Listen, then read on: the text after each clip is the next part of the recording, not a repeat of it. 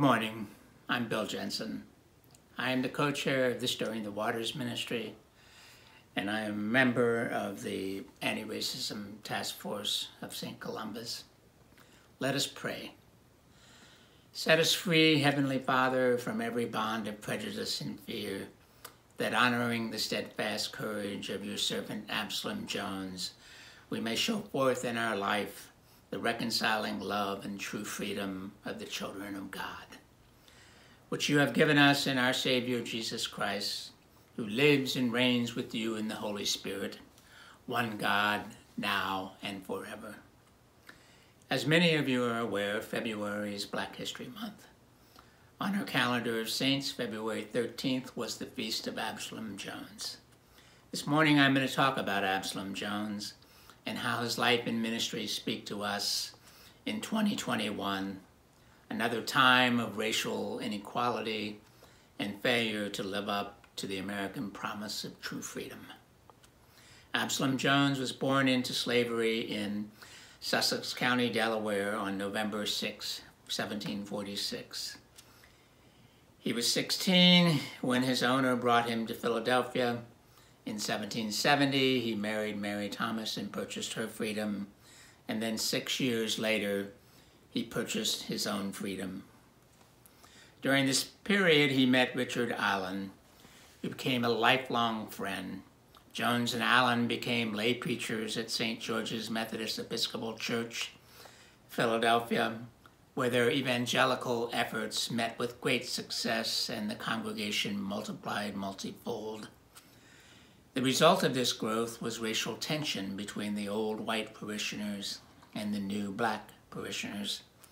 The story goes that Jones was worshiping in the white pews one Sunday and was asked by a parishioner to go up to the inward pews in the balcony.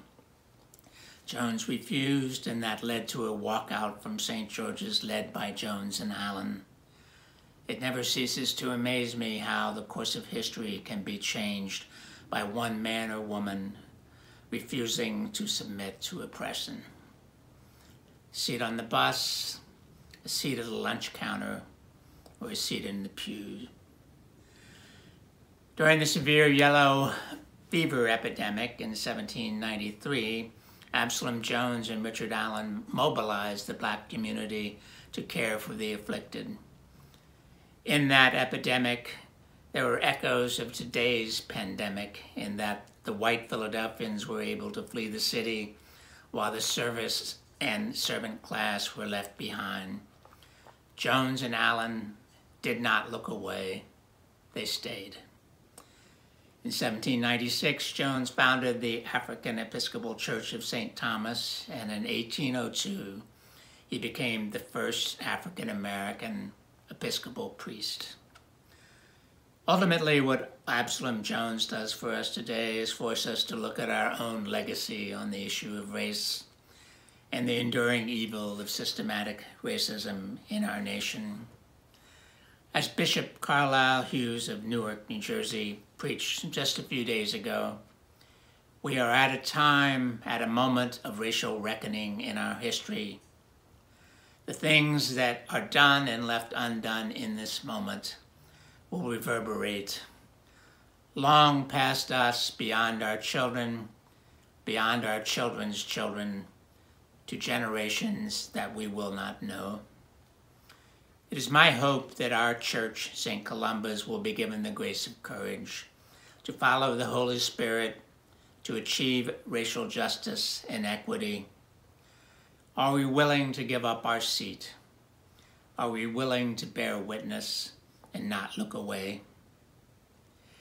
If you would like an opportunity to honor Absalom Jones during Black History Month, Bishop Curry has established the Absalom Jones Fund, which supports the Episcopal Church's two historically black colleges, where forty percent of the students are the first one in their family to go to college.